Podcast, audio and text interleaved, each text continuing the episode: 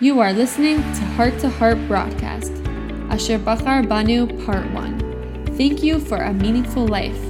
Asher Bachar Banu Mikol Ha'amim V'nasan Lanu es Toraso. Blessed are you, Hashem, our God, King of the universe, who chose us from among all nations and gave us his Torah.